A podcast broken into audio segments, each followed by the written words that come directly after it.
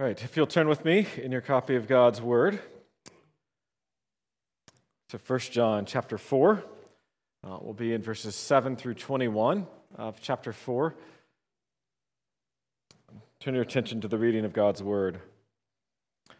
Beloved, let us love one another, for love is from God. Whoever loves has been born of God and knows God. Anyone who does not love does not know God, because God is love. In this, the love of God was made manifest among us, that God sent his only Son into the world so that we might live through him. And this is love, not that we have loved God, but that he loved us and sent his Son to be the propitiation for our sins. Beloved, if God so loved us, we also ought to love one another. No one has ever seen God. If we love one another, God abides in us, and his love is perfected in us. By this we know that we abide in him and he in us, because he has given us of his Spirit. And we have seen and testify that the Father has sent his Son to be the Savior of the world. Whoever confesses that Jesus is the Son of God, God abides in him and he in God. So we have come to know and to believe the love that God has for us. God is love, and whoever abides in love abides in God, and God abides in him. By this is love perfected with us so that we may have confidence for the day of judgment, because as he is, so also are we in this world. There is no fear in love, but perfect love casts out fear. For fear has to do with punishment, and whoever fears has not been perfected in love. We love because he first loved us. If anyone says, I love God, and hates his brother, he's a liar. For he who does not love his brother whom he has seen cannot love God whom he has not seen. And this commandment we have from him Whoever loves God must also love his brother. Grass withers, flower fades, but the word of our God abides forever. And as we come before it, let's pray and ask the Holy Spirit to work in our hearts and in our minds um, to receive this word. Father, we do pray that you would strengthen us by your Spirit, that you would open eyes, that you would soften hearts, that you would fill me with. Um, strength and guidance and direction from the Spirit and by the Spirit to proclaim your word with truth and with clarity. Lord, as we come before it, it is a privilege to read your word. We have been so blessed, and so we pray that you would draw our attention to what you would have for us today. We pray in Christ's name. Amen. So, strong affection for another that arises from kinship or personal ties.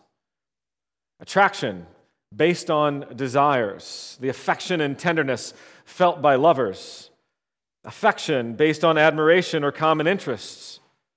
Maybe warm attachments to hold dearly, a score of zero in tennis, or unselfish, loyal, and benevolent concern for the good of another.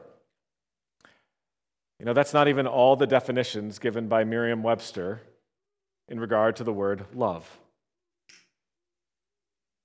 So when you consider that, it should come as no surprise that there is often a, a bit of confusion as to what someone means when they use the word love. It takes context and time to discern adequately what someone is talking about, what, what, what definition they're utilizing. So, in the same way, we actually need to take time and understand the context when this word is used throughout our text in 1 John 4. Remember, this is flowing out of what John wrote in chapter 3, verses 23 and 24, where he said, And this is his commandment, that we believe in the name of his Son, Jesus Christ, and love one another, just as he has commanded us. Whoever keeps his commandments abides in God, and God in him. And by this we know that he abides in us by the Spirit whom he has given us. See, from that point, from, from those verses, John expounded upon the aspect of belief, believing in the name of Jesus. And we looked at that last week with 4 1 through 6. And now he moves in to um, kind of ex- examining a bit more the aspect of loving one another. And as much time as John devotes to this, it's fairly easy to deduce that this is, this is pretty important. This is something that we should be listening to because there is real power in love. Specifically, in the love that John writes about. And as we get into, into this, what I, what I hope that we will see clearly one, one overarching thing is that both the source and the definition of love comes from God Himself. The source and the definition of love comes from God. We cannot define love any way we desire. God has defined it, and He's displayed it most perfectly and supremely in the sending of His Son. So, as we finish out this chapter, we're going to look at three aspects related to love this morning. Three aspects. First, love is from God.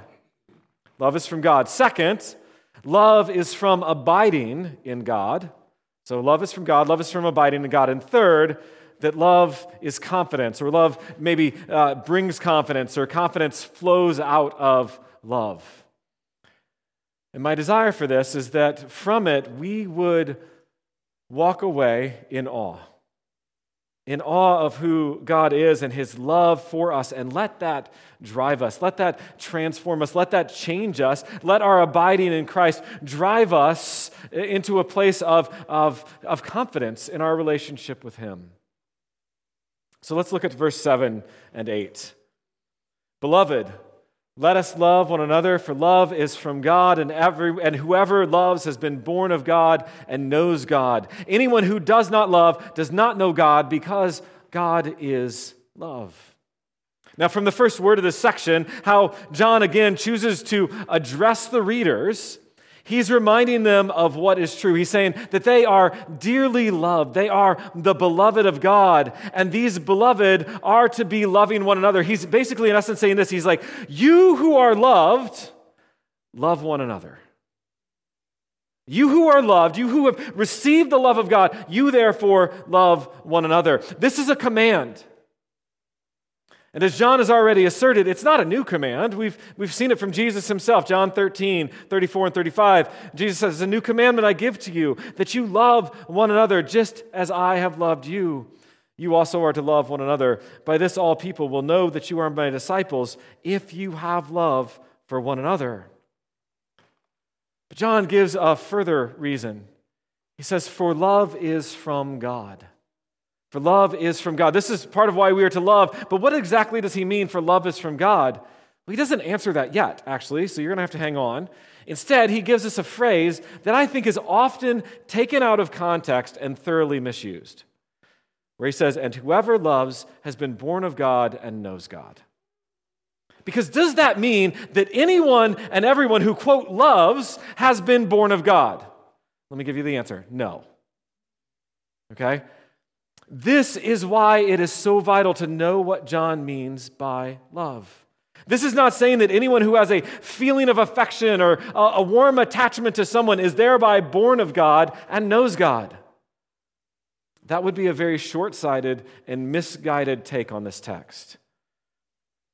And further, John gives us the inverse of that statement. He says, Anyone who does not love does not know God because God is love. And he's saying here, and I think fairly clearly, that love, whatever that means in, in his definition, is part and parcel to one who claims to know God. It is part of who we are. If you claim to know God, you are to love because um, part of that reality is that Christ is in you if you claim to know God. You are united to Him by faith and you will reflect His character and His life, which John tells us God is love. Folks, if love is missing, so is knowledge of God. They're inseparable, they go hand in hand. See, John has written now three times in this letter in regard to someone who does not love. And in 310, he said that the one who didn't love is shown to be of the devil. In 314, the one who doesn't love abides or remains in death. Now, the one who doesn't love, he says, you don't know God. So, not loving, it's more than some moral or ethical failing. It's more than us maybe just being angry or hateful. Not loving means that one remains in darkness. That we remain in darkness. Love for God and love for others, again, they have to go together. They are inseparable. And then there's this phrase that John uses because God is love. Now, notice what John didn't write here. He didn't write because love is God. You ever think about it that way? He, didn't write that because if you phrase it that way, you turn God into an abstraction, into a, a, a, feeling, and, and He's not the personal and active God that He truly is. Nor did He say, because God loves. Loving is not simply another action that God does, all of His actions are loving. Everything that he does is loving, even discipline and punishment. Yet, even the phrase, because God is love, it's horribly misunderstood because people come to it with their own definitions of love. But one, one thing that this phrase, before we move on, just very clearly, it, it, it should inform us that God has the prerogative and the power and the authority to define what love is. Not us. The Creator can define love, not the creature. And He does that in the very next verses. Look at verses 9 and 10. In this, the love of God was made manifest among us. That God sent His only Son into the world so that we might live through Him. And this is love, not that we have loved God but that he loved us and sent his Son to be the propitiation for our sins. So, in this, the love of God was made manifest. It is here that it is most clearly revealed. Now, where is that? It's in sending the Son into the world. And, and he's not just talking about Christmas, okay? He's not just talking about the incarnation, dear baby Jesus kind of thing. He's not talking about just that. He's talking about the whole mission of the salvation of sinners, Christ's complete and utter mission on earth. John 3 16 to 18. For God so loved the world that he gave his only Son, that whoever believes in him should not perish but have eternal life. For God did not send his Son into the world to condemn the world, but in order that the world might be saved through him. Whoever believes in him is not condemned, but whoever does not believe is condemned already because he has not believed in the name of the only Son of God. God so loved the world. Or you could go to Paul, what he wrote in Romans 5, 5 8, but God shows his love for us in that while we were still sinners, Christ died for us. See, his love is shown most clearly and displayed in this manner in the sending of his son for our lives so that we could know life. John 17, 3. And this is eternal life, that they know you, the only true God, and Jesus Christ, whom you have sent. So knowing Jesus is our life. Jesus said, I am the way, the truth, and the life. No one comes to the Father but through me. See, love is shown in Christ, his life, his death, his resurrection. Now, don't let that just roll off your tongue, maybe, or out of your brain too easily here. Let's consider what that means. Just ponder your nature for a minute. Ponder maybe your morning driving here. We're rebels. We're undeserving sinners. We're idolaters who naturally fight against God. And yet, yet, though that's true, and we could expound upon that greatly, he loved. He loved to the depths, to the extent of sending his son into the world on our behalf because we needed a Savior. We needed a propitiation. We needed this atoning sacrifice to deal with our sins because the wages of our sin is death. We are by nature objects of wrath. And apart from this work of God's love, we are dead in our transgressions and sins. And we are objects of his wrath, of his just and holy and good wrath. John Stott wrote this, though said in the ancient world outside Christianity, it was thought appropriate to love only those who were regarded as worthy of being loved. But God loves sinners who are unworthy of his love and indeed subject to his wrath. He loved us and sent his son to rescue us, not because we are lovable, but because he is love. So the greatness of his love is seen in the costliness of his self sacrifice for the holy, undeserving. A clearer manifestation of God's love could not be imagined. He didn't pick us out of the crowd and, and, because, hey, we looked better and we were lovely and we were just great. No, He loved us because He loved us. God sending His only Son his unique son into the world. No greater gift could be possible. Think about it God didn't pick some extraordinary human being to die on the cross,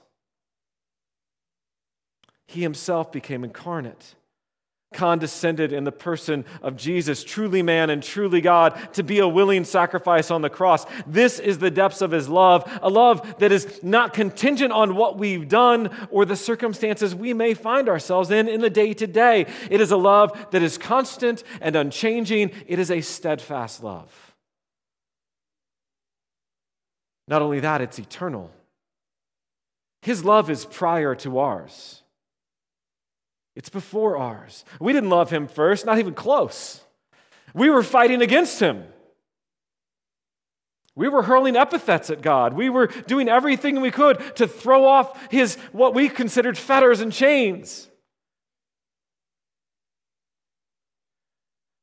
He didn't love us because we loved him. We love him because of his great love shown to us in the atonement that gave life to those who are dead in their sins and trapped in the kingdom of darkness. Love is from God. Love is from God. God is love, and we must listen to his definition and make sure that we continue to define love in the proper manner in order to understand and grasp what John is telling us here. Because from here, we're going to move on and see that our love from others flows out of our abiding in God's love. So look at verse 11. Beloved, if God so loved us, we also ought to love one another. Here again, he reminds us of our status. He reminds the readers of their status. They are beloved. Beloved. And then he makes this logical connection that if God loved in, his, in this manner, then we, as his children, as children of God, those born of God, we have an obligation, there's an ought here placed upon us. We are to love one another, and you could say, in the same manner in which he loved. How do we do that? How do we love in that same manner? The, the example John gave of love was Christ dying on the cross for other people's sins.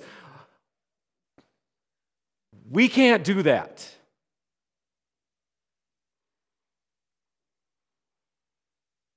To answer this question, one commentator wrote Note that God's love focused its action on our greatest need. And the achievement of such love secured the reconciliation of our relationship with Him. Similarly, our love for others should recognize their needs, and we should seek to maintain a right relationship with them. See, us loving in the same manner, loving one another is not a command to feelings of affection. It's not having warm fuzzies or some type of obligatory intimacy that's just shallow beyond belief. The command to love others is a command to meet their needs. It's a command to meet the needs of others. It is to care for them. It is a command to actually be wise and observant enough, attentive enough to assess people's needs in order to meet them. To not go in thinking, I know what you need, and not listen to somebody. That's not loving them, that's imposing on them. But to be attentive enough to listen and to hear what they need. Our love is to imitate God's redemptive love in our laying down our lives in sacrificing our wants and our desires to care for and meet the needs of others. Beloved, if God so loved us, we also ought to love one another. He says, No one has ever seen God. If we love one another, God abides in us and his love is perfected in us. Now, that, that first phrase seems out of place, doesn't it? All of a sudden, he just says, No one's ever seen God. Gee, thanks, John. Appreciate that. Why are you saying that? It's actually very similar to what we read in John's gospel in the first chapter, John 1:18. No one has ever seen God. The only God who is at the Father's side, he has made him known. You see, Jesus made God uh, the Father known in his life by his love, by what he did for us. Now, we have not seen God physically, nor has anyone else. But I think what John is saying that in our love of one another, as we love one another, we actually reveal God. We display his love for one another. No one's ever seen God, the only God who's at the Father's side. He has made him known. And what John said again here uh, if we love one another, God abides in us. God abides in us, God works in us, and his love is perfected in us. It's shown to others. We can only do that, as he says, though, by abiding in God by abiding in God. Again, he continues, verse 13 By this we know that we abide in him, and he in us, because he has given us of his Spirit. He continues the same basic line of argumentation, his, his, his uh, point that he's seeking to make. He's love is from God. Love is from God. We need to abide. The Spirit of God working in us enables us to love. We cannot love in our own strength, not rightly. We need the Spirit of God to be at work. So, by loving, then, by, by loving in the way that God has called us to love, we prove or we show that we have God abiding in us. Paul wrote that it's by the Spirit that God's love is poured into our hearts, Romans 5. Therefore, if we love, it's testimony of his Spirit in us. See, remember, he's also dealing with people who have left, who have gone out from the church, people who claim to know God but yet don't love their brother. They claim to have the Spirit and to know God, but if they do not love in the way in which God defines love, then they show that they actually don't know God. In some ways, he's trying to tell them don't use them as an example. That's not who to follow after. Because they're proving by their lack of action in many ways that they don't know God. See, this is an objective basis that John gives to know whether someone knows God or not. Do they love? Do they love? And then he continues, verse 14. And we have seen and testify that the Father has sent his Son to be the Savior of the world. Whoever confesses that Jesus is the Son of God abides in him, and he in God. So we have come to know and to believe the love that God has for us. God is love, and whoever abides in love abides in God, and God abides in him. John, again, he's rehearsing what he's already stated. He wants to get this point across. And he reminds us that love is not actually the only objective test. It goes hand in hand with belief that Jesus is the Son of God.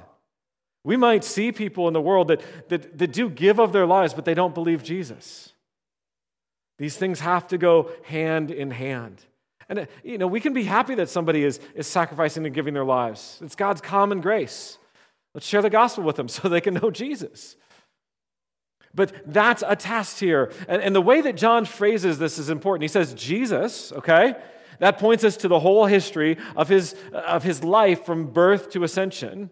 And the term Son of God, commentator said it has roots in the Old Testament prophecies, things like 2 Samuel 7.14 or Psalm 2.7, that were fulfilled when Jesus came. The confession, Jesus is the Son of God, gives voice to both his humanity and divinity, and it excludes everyone who denies that Jesus is the Son of God as one who has no fellowship with God. So we don't just let that, again, we don't just let that phrase roll off, but Jesus is the Son of God has a lot of meaning behind it. It carries weight. That's who believers have come to know and believe and to trust and to rely upon. You know, the text here um, in verse 16 says, We have come to know and to believe. And I think that believe has, has a connotation of relying upon and really trusting it. It's, it's not just believing in who he is, it's not he's not fire insurance, okay? It's believing and relying upon him in all of life. In all of life.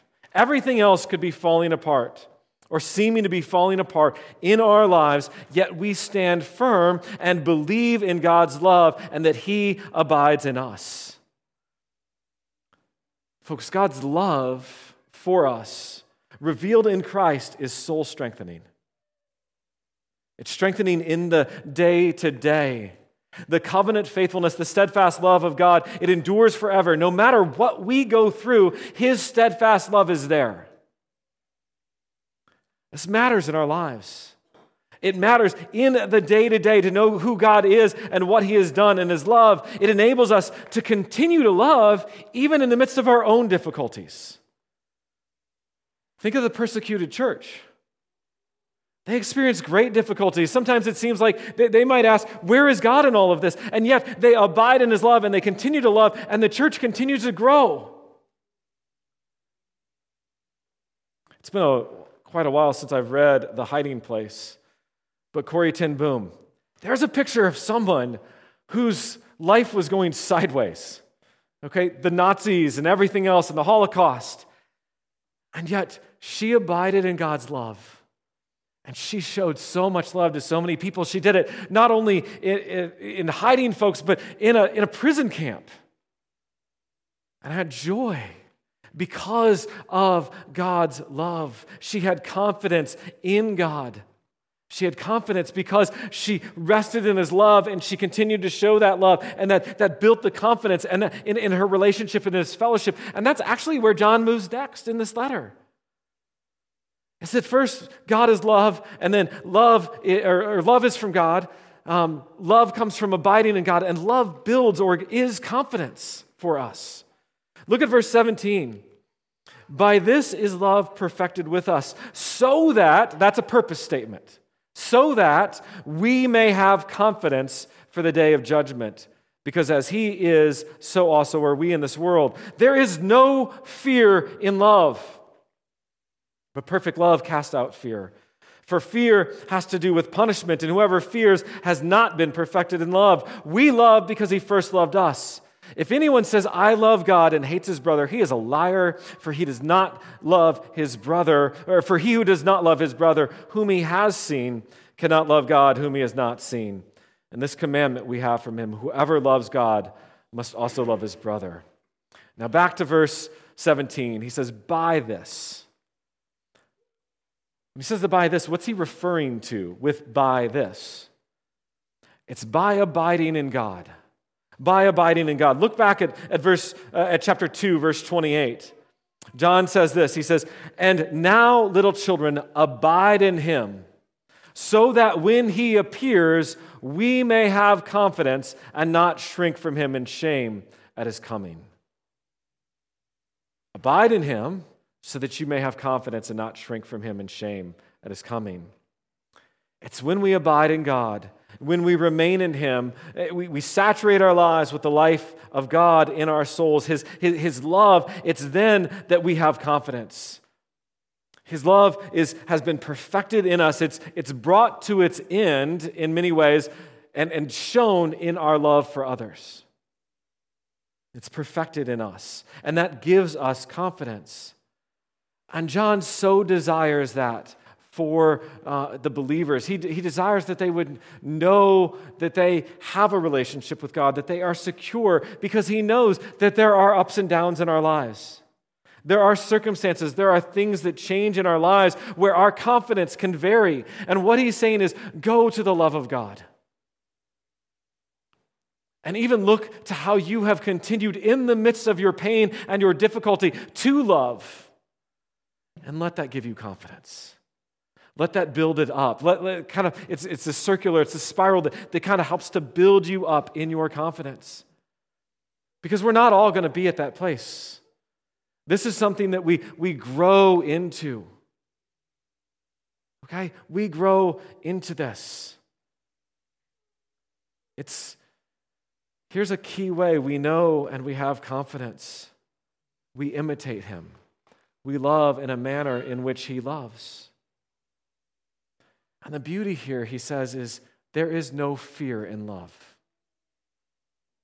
There's no fear in love. Now, I think that has a fairly wide ranging application, but where he's talking about is a specific area, I think. You see, in our natural state, pre knowing Christ, we certainly would and should fear the judgment of God, knowing that we're sinners. Even if we, even if we rationalize and deny that, there, there's fear that there is a judgment. But there is no fear of punishment for those who are in Christ Jesus. There's no fear for those who are persuaded of and believe in God's love for them and in turn love. They show it, they prove that they know it. John does not want us to be disturbed and disheartened and fearful. He wants us to know the peace and the calm that comes from knowing God's love that is beyond the reach of fear. Now, I think that's primary, but I do think it can apply in other aspects of fear as well. Just think of the benefits of not fearing, but maybe, you know, there, there's still a reverent fear of God. You always have a reverent fear of God and understand who He is, but not a fear of punishment. Um, if, if someone is afraid of water, it's likely that they have a fear of drowning, right? If someone's claustrophobic, they have a fear of being buried alive in a box. If someone's afraid of fire, they, they you know, they have fear of being burned. As a kid, I completely feared tornadoes, horribly afraid of them. Um, I, I would be startled awake in, in nightmares just before I died in my dream, sweating. And it was almost debilitating anytime there were storms, which living in northern Indiana, that happened a good bit in the spring and the fall. Folks, fearing God's judgment is debilitating. But when one grasps the love of God, repents and believes that Jesus is the Son of God, they know the punishment has already been meted out on Jesus. And there is great freedom and joy in that belief and in that knowledge, in that truth. God's love has been poured out and it is then perfected in the believer when they, when they know fully that there is nothing of condemnation left to fear. And, and knowing that there's no condemnation left to fear, that does spread out in the rest of life. It gives us freedom. It gives us the, the ability sometimes to be not okay and to know that it's difficult. The majority of the Psalms are laments.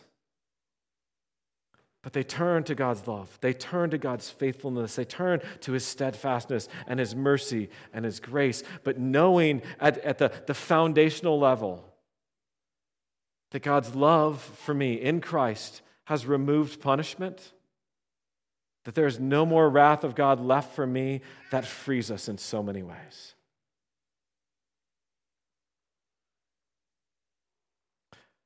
See, God's steadfast and eternal love is just that. It is. And knowing that love, that's why we love. Abiding in that love is why we love. We're called to love. We are commanded to love. We can't say we love God, God whom we haven't seen, if we don't love. If we don't love our brother whom we do see. As John writes, anyone who loves God must love his brother. Folks, in many ways, what John writes here isn't complicated. But it it does move itself into every aspect of our lives. It really matters. When we understand what the love is that John is writing about, and that God has defined what love is and shown it for us in Jesus, that really can change everything. Because we're freed of that overarching fear. So, my encouragement, my exhortation this morning is this be in awe of God and His love. It's perfectly fine if that's your application. I'm going to be more and more in awe of who God is. Knowing more and more his character and his grace, and in particular his great and steadfast love for us, that can carry you through so much. So be in awe.